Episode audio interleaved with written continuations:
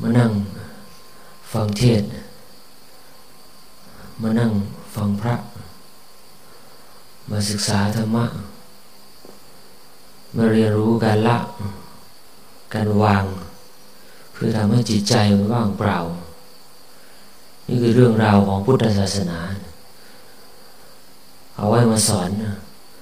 บรรดาทายกทายิกาทั้งหลาย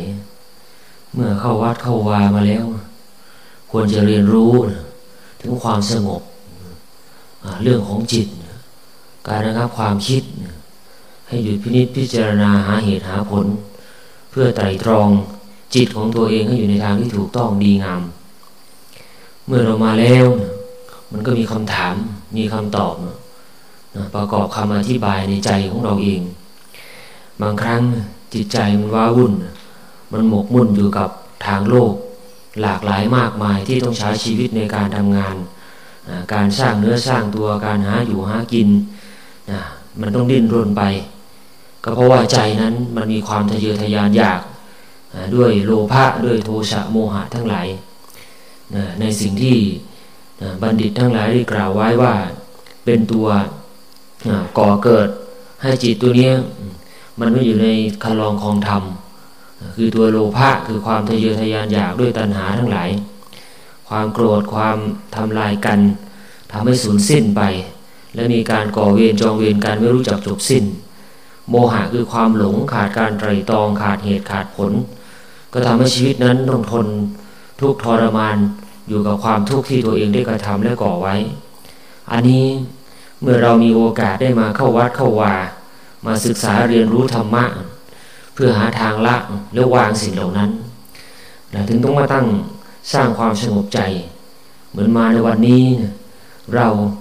พร้อมใจกัน หรือมีจุดหมายอันเดียวกัน ที่เดินทางมาเพื่อมีเจตนาดีอันเดียวกัน เพื่อสร้างกุศลผลบุญให้เกิดขึ้นกับจิตของตัวเอง เพื่อปล่อยเพื่อละเพื่อวาง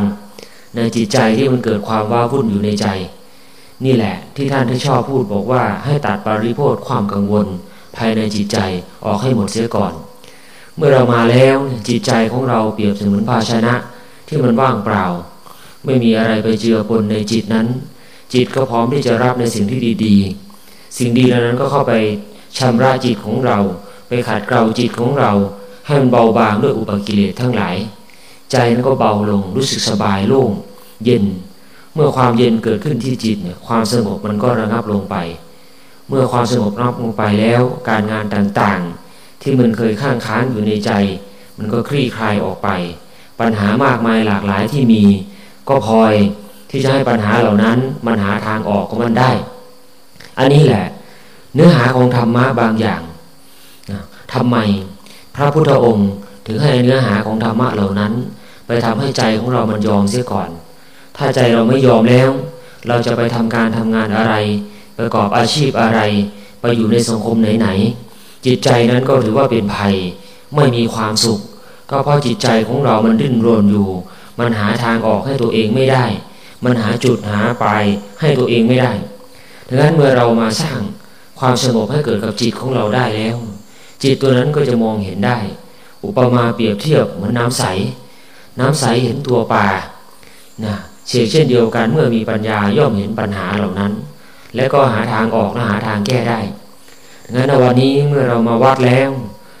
เราจะรู้สึกทันทีว่ามันมีความเย็น มันมีความสบาย มันมีความสงบอย่างนั้นอยู่ เมื่อมีความสงบเกิดขึ้น ให้เรากลับย้อนกลับเข้ามาหาที่ตัวเราเองใจมันเป็นใหญ่ ใจเป็นตัวสำคัญที่สุด เมื่อเราน้อมใจของเราเข้ามาใกล้ตัวมากเท่าไหร่ เราจะเริ่มเห็นความเย็นของใจเรา เห็นความสงบของใจเรามากขึ้นเรื่อยๆ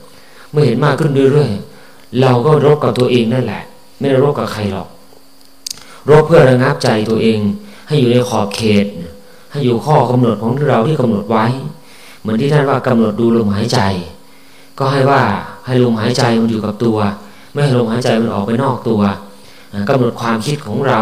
ให้ความคิดอยู่ในขอบเขต ก็หมายว่าอยู่ในวงขอบเขตของเราที่ในตัวของเราเอง อย่างที่ท่านบอกว่าให้มีคำว่าบริกรรม คำว่าบริกรรมก็หมายว่าการกระทำที่ใกล้ตัวมากขึ้น เมื่อการกระทำที่ใกล้ตัวมากขึ้น จิตใจของเราก็ทำงานได้ง่ายขึ้น เหมือนอุปมาเหมือนเรายกของนี่แหละ ถ้ายกของใกล้ตัวของเราก็ยกได้ง่ายขึ้น ยกไกลตัวขึ้นมา มันก็ไม่มีแรงที่จะยกขึ้นไป อันนี้แหละก็สำคัญเหมือนกันสำคัญอยู่มากที่เราจะต้องทำในสิ่งนี้ เหมือนประกอบกิจในครั้งแรกที่เราต้องเสียสละเหมือนในวันนี้เรามาให้ทาน การให้ทานของเราก็เพื่อ เสียสละสิ่งภายนอกออกไป แล้วก็เอาไปสำรอกทั้งสิ่งภายใน มันไม่สูญหายไปไหน มันไม่เป็นโมฆะแต่การที่เราทำอย่างนี้ ถือว่าเป็นการกระทำทางกายรวมถึงถึงการเจตนาที่ดี รวมถึงการวาจาที่เราเอ่ยออกไป อนุโมทนาสาธุรวมถึงใจของเรา มีจิตใจที่ตั้งมั่น มีเจตนาที่ดีแล้ว จิตใจของเรานั่นแหละ จะเป็นการชำระความสะอาดภายในใจของเรา ถึงจะเป็นสิ่งหยาบหยาบก็ถือว่าได้กำราบ ความพยศของใจลงได้บ้าง เมื่อเป็นเช่นนั้นแล้ว การประกอบขึ้นในการรักษาศีลสำรวมกายวาจาใจของตัวเอง ก็เปรียบเสมือนว่าทำให้จิตใจของเรานั้นมีการชำระ มีการซักฟอกขึ้นมาอีกระดับหนึ่ง เมื่อการชักฟอกในอีกระดับหนึ่งแล้ว จิตใจนั้นก็พอเย็นเป็นปกติลงไป ท่านถึงเรียกว่าศีลทำให้จิตใจเป็นปกติ เมื่อเป็นปกติแล้ว ความเป็นปกติของใจนี่แหละ จะก่อเกิดให้เกิดปัญญาขึ้นในภายหน้า ปัญญานั่นก็คือการไปคลี่คลายปัญหาที่เกิดขึ้นภายในใจ หรือเรียกว่าการเจริญภาวนาภาวนาภาษาชาวบ้านเราเรียกง่าย ๆ ว่า พิจารณาหาเหตุผล แยกแยะผิดชอบชั่วดีออกไปให้ได้ ถ้าเราแยกแยะผิดชอบชั่วดีออกไปได้แล้ว จิตใจของเราก็จะรู้จักนะรู้จักอะไรดีอะไรชั่ว อะไรดีเราก็น้อมนำเข้ามา อะไรมันชั่วมันไม่ดีเราก็แยกแยะมันออกไป อย่างนี้เป็นต้น เหมือนการเราสำรวมกายวาจาใจของเราเอง เหมือนเราเห็นตา ตามองเห็นหูได้ยินเสียงกายสัมผัสปากริมรสจมูกได้กลิ่นในอย่างนี้เป็นต้นทั้งนั้นเมื่อเราเห็นแล้ว เสียงที่ไม่ดีเราจะไม่รับเข้ามาตามองไปแล้วมันไม่ดีเราจะไม่รับเข้ามา ตาหูจมูกลิ้นกายใจ สิ่งเหล่านี้รูปเสียงกลิ่นรสสัมผัสธรรมอารมณ์ต่าง ๆ ที่กระทบกัน เมื่อเป็นเช่นนั้นเราจะระงับมันทานด้วยสติของเราเอง อย่างนี้เป็นต้นตาไปกระทบรูป ถึงเราจะเห็นสิ่งเหล่านั้นแล้วเราไม่พอใจ จิตมันจะระงับไว้ทัน จิตนั้นก็จะคิดแต่เรื่องที่เป็นกุศล เกิดขึ้นภายในจิตของเราเอง หูได้ยินเสียงที่ไม่ดีจริง ๆ แล้วเสียงน่ะมันจะดีหรือไม่ดี แต่ถ้าจิตของเราดีอยู่แล้ว จิตของเราก็จะรับแต่สิ่งที่ดีเข้ามา อะไรไม่ดีถึงไม่ถูกกั้นไว้ เหมือนบ้านเรานี่แหละ เราจะไปซื้อของเข้าบ้าน เราก็ต้องสรรหาเรื่องของที่ดีๆเข้าบ้านเรา อะไรไม่ดีเราคงไม่ซื้อเข้ามา อย่างนี้ในบ้านเราก็จะมีแต่ของดีๆทั้งนั้น เมื่อมีของดีๆ อะไรที่มันสกปรกเราก็ทำความสะอาดเอาไปทิ้งเสีย เอาใส่ถังขยะเสีย อันนี้ก็เป็นประโยชน์แล้ว บ้านนั้นก็น่าอยู่ อย่างนี้เป็นต้นเหมือนคนเราเหมือนกัน เวลาฟังเสียงอะไรที่ไม่ดีมาก็เอามาไว้ในใจตัวเอง แล้วก็ไปบอกว่าคนนั้นพูดจาให้ฉันไม่ดีทำอย่างนั้นไม่ดี อันนั้นแหละเขาเรียกว่าคนโง่ หรือเรียกว่าคนหลง เมื่อคนหลงทั้งหลายก็เก็บเกี่ยวในเรื่องไม่ดีเข้ามาในใจตัวเอง เมื่อขนของที่ไม่ดีเข้ามารกบ้านตัวเอง เมื่อมารกบ้านตัวเองแล้วก็มาบอกว่าบ้านตัวเองรก ก็เพราะว่าเป็นคนเข้ามา อย่างนี้เป็นต้น เมื่อมันสกปรกเลอะเทอะแล้วตัวเองขนออกไม่เป็น อย่างนี้ก็กลายเป็นขยะเต็มบ้านไปหมด ก็กลายเป็นบ้านรกรุงรังแล้วก็เน่าเหม็นไป อย่างนั้นใจก็เหมือนกัน เป็นเช่นนั้น เมื่อเราประคับประคองใจของเรารักษาใจของเราได้แล้ว ใจเหล่านี้มันจะรู้จักแยกแยะผิดชอบชั่วดี อย่างนี้ท่านถึงเรียกว่าเจริญภาวนา พิจารณาหาเหตุผล อะไรเป็นเหตุอะไรเป็นผลอะไรดีอะไรชั่วแยกแยะมันเป็น รู้ตัวทั่วพร้อม อ่อนน้อมถ่อมตนนะฝึกนะขัดเกลาจิตใจฝึกฝนใจตัวเองนะฝึกความอดทนอดกลั้นไว้ บางสิ่งบางอย่างเรายังงับไม่ได้ ก็อดทนมันไว้ใช้ความเพียรความพยายามไป เป็นธรรมดามายาของกิเลสทั้งหลายมันมีมากมาย นะเมื่อมันมีมากมายก็ทำให้ใจเราวุ่นวายเกิดขึ้น อันนี้แหละถึงมีความรู้ตื่นเบิกบานให้กับใจอยู่ตลอดเวลา จิตใจก็จะมีความเข้มแข็งมีความมั่นคงเกิดขึ้น เมื่อมีความเข้มแข็งมีความมั่นคงเกิดขึ้นมันก็ทนทานทนทานรับได้ต่อสิ่งเหล่านั้นถึงเรียกว่าอดทนมันได้ เมื่ออดทนได้เสร็จปั๊บเราจะไม่ตำหนิใคร คนใดที่ยังตำหนิคนอื่นอยู่ ให้รู้เลยว่าภาษา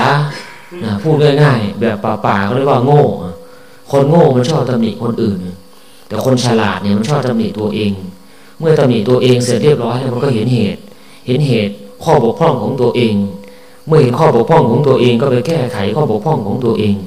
เมื่อแก้ไขข้อบกพร่องของตัวเองได้แล้ว ใจนั้นก็เติมเต็มขึ้นแล้วก็มีความสุขมากขึ้น นี่แหละ คนห่างธรรมมักจะไกลวัดนะคนใกล้วัดนะ่ะมักจะใกล้ธรรมอย่างนี้เป็นต้นทำไมถึงเป็นเช่นนั้น เขาบอกว่าคนใกล้ครูใกล้อาจารย์ มีอะไรเสร็จปั๊บก็ศึกษาก็เรียนรู้ อย่างนี้เหมือนนักเรียนนี่แหละ เวลามันเข้าโรงเรียนโรงเรียน มันก็เข้าใกล้ครูใกล้อาจารย์ มีอะไรเสร็จปั๊บการบ้านข้อไหนไม่เข้าใจก็ถามครูถามอาจารย์ ขี้คายออกไป คนไกลครูไกลอาจารย์ อย่างนี้เป็นต้นไม่เข้าโรงเรียนโรงเรียนโดดโรงเรียนโรงเรียน ไม่มาโรงเรียนโรงเรียน มันห่างออกไป มันจะหาความรู้มาจากไหน มันย่อมไม่มี นี่แหละมันถึงสังขังสารนังข้าฉามิ นะธรรมังสารนังข้าฉามินะพุทธังสารนังข้าฉามิพุทธังคือพระพุทธเจ้า เราใกล้พระพุทธเจ้า เราใกล้พระธรรมคำสั่งสอน